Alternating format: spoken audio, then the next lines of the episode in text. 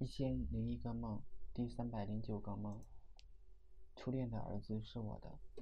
有天我在教室里面玩，后来从桌子上栽了下去。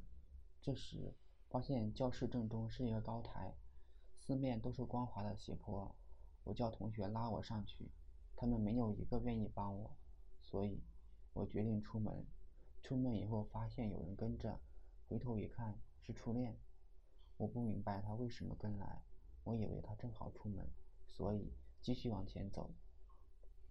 他还是前脚贴后脚的跟着我，我确定他是跟我。我说：“你跟来干什么？”他不说话，扑了过来，紧紧的抱着我，抱了很久，然后给了我一张纸，写着他儿子的人生经历。我一看出生日期，二零一零年八月，那时候他还没有结婚。